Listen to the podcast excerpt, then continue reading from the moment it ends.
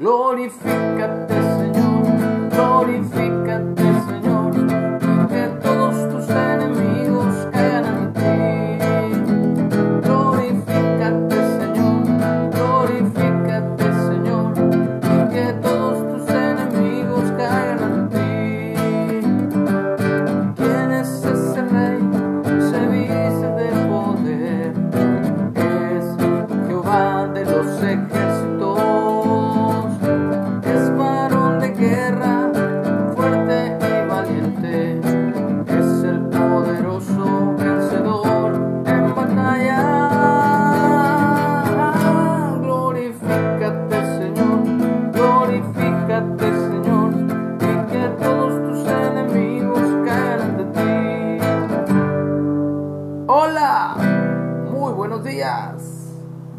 sea el Señor, Dios Todopoderoso, que reina por los siglos de los siglos.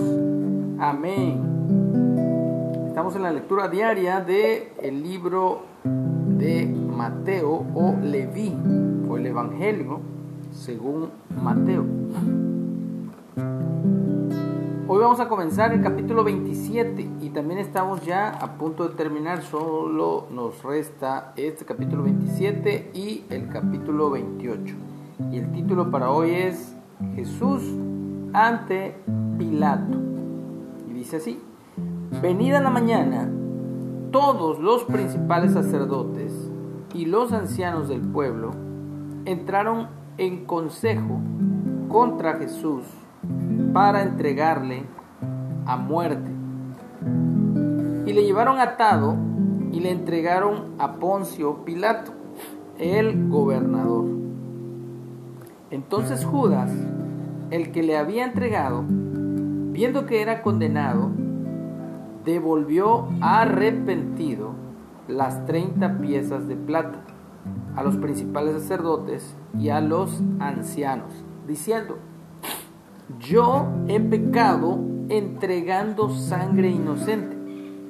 Mas ellos dijeron, ¿qué nos importa a nosotros? Allá tú. Y arrojando las piezas de plata en el templo, salió y fue y se ahorcó. Los principales sacerdotes, tomando las piezas de plata, dijeron, no es lícito echarlas en el tesoro de las ofrendas, porque es precio de sangre. Y después de consultar, compraron con ellas el campo del alfarero para sepultura de los extranjeros. Por lo cual aquel campo se llama hasta el día de hoy del alfarero. A ver, no, perdón. Por lo cual aquel campo se llama hasta el día de hoy campo de sangre. Se llamaba anteriormente campo del alfarero, pero ahora que compraron ese campo con las 30 monedas de plata, las 30 piezas de plata, le cambiaron el nombre a campo de sangre. Así se cumplió lo dicho por el profeta Jeremías cuando dijo, y tomaron las 30 piezas de plata, precio del apreciado, según precio puesto por los hijos de Israel, y las dieron para el campo del alfarero, como me ordenó el Señor.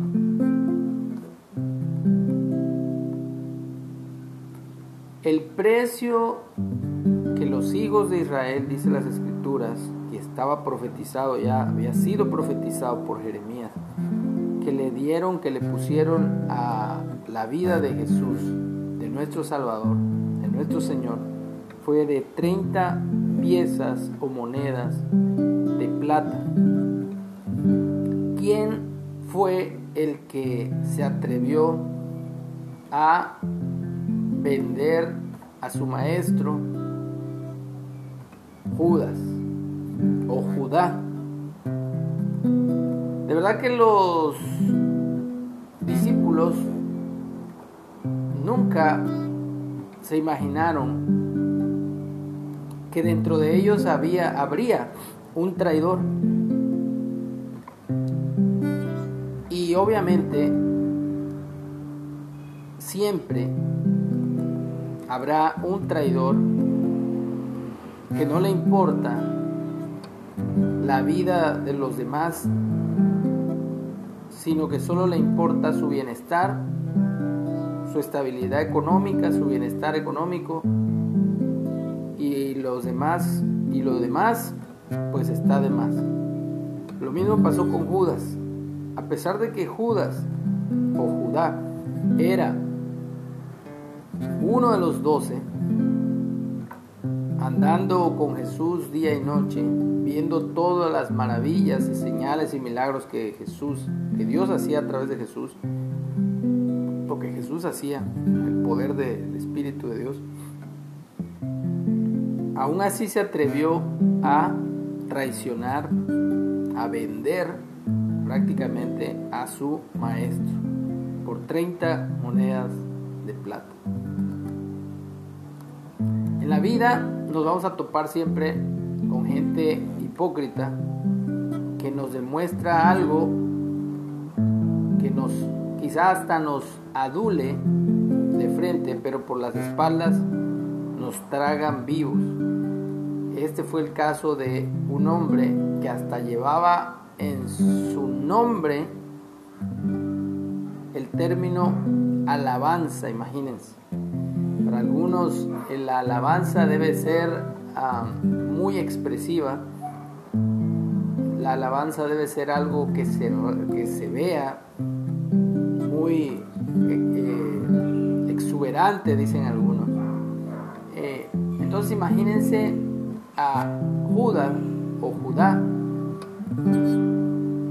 como uno de los doce, haciendo lo que todos hacían, sirviéndose unos a otros, amándose entre comillas unos a otros, de repente traiciona, traiciona al maestro y lo vende por 30 piezas de plata. Pero dice la Biblia curioso que dice que se arrepintió. Hay mucha gente que juzga a Judas y dice, no, no, Judas no se arrepintió, solo sintió remordimiento. Aquí dice las escrituras que arrojando las 30 piezas de plata en el templo, dice que él dijo, yo he pecado entregando sangre inocente. Un poquito más adelante en el versículo 3 dice, que fue, viendo que había sido condenado Jesús, arrepentido fue y devolvió las 30 piezas de plata a los principales sacerdotes y a los ancianos. Entonces la Biblia sí da testimonio de que Judas se arrepintió. El problema de Judas fue de que se fue directo a ahorcarse. Solo Dios sabe en qué lugar va a poner Judas. Porque también, pues alguien tenía que darle cumplimiento a lo profetizado por Dios muchos años antes. Entonces pudo ser cualquiera, pudo ser Pedro, pudo ser Juan, pudo ser Jacobo, pero obviamente el que abrió el corazón para hacer esa traición, pues fue Judas. Seamos no como Judas, seamos como los como Pedro. Mucha gente pone a Pedro como ejemplo de que él también negó al Señor, ya lo leímos, cuando cantó el gallo. Lo negó tres veces lloró de arrepentimiento, pero no cometió un grave error de quitarse la vida. El error más grave de Judas es que se ahorcó. Algunos comentaristas o analistas bíblicos han dicho que si realmente Judas no se hubiese ahorcado, sería salvo. Porque Dios perdona a todos los que se arrepienten de todo corazón.